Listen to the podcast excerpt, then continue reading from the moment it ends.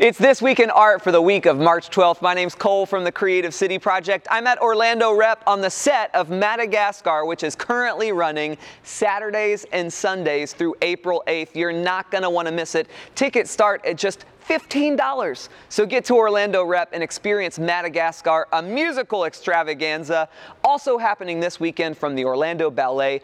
Arcadian Broad's Beauty and the Beast at the Dr. Phillips Center for the Performing Arts. It's this weekend only, so don't miss it. You can also pick up tickets for that starting at just $15. And lastly, the Winter Park Sidewalk Art Festival is happening Friday through Sunday.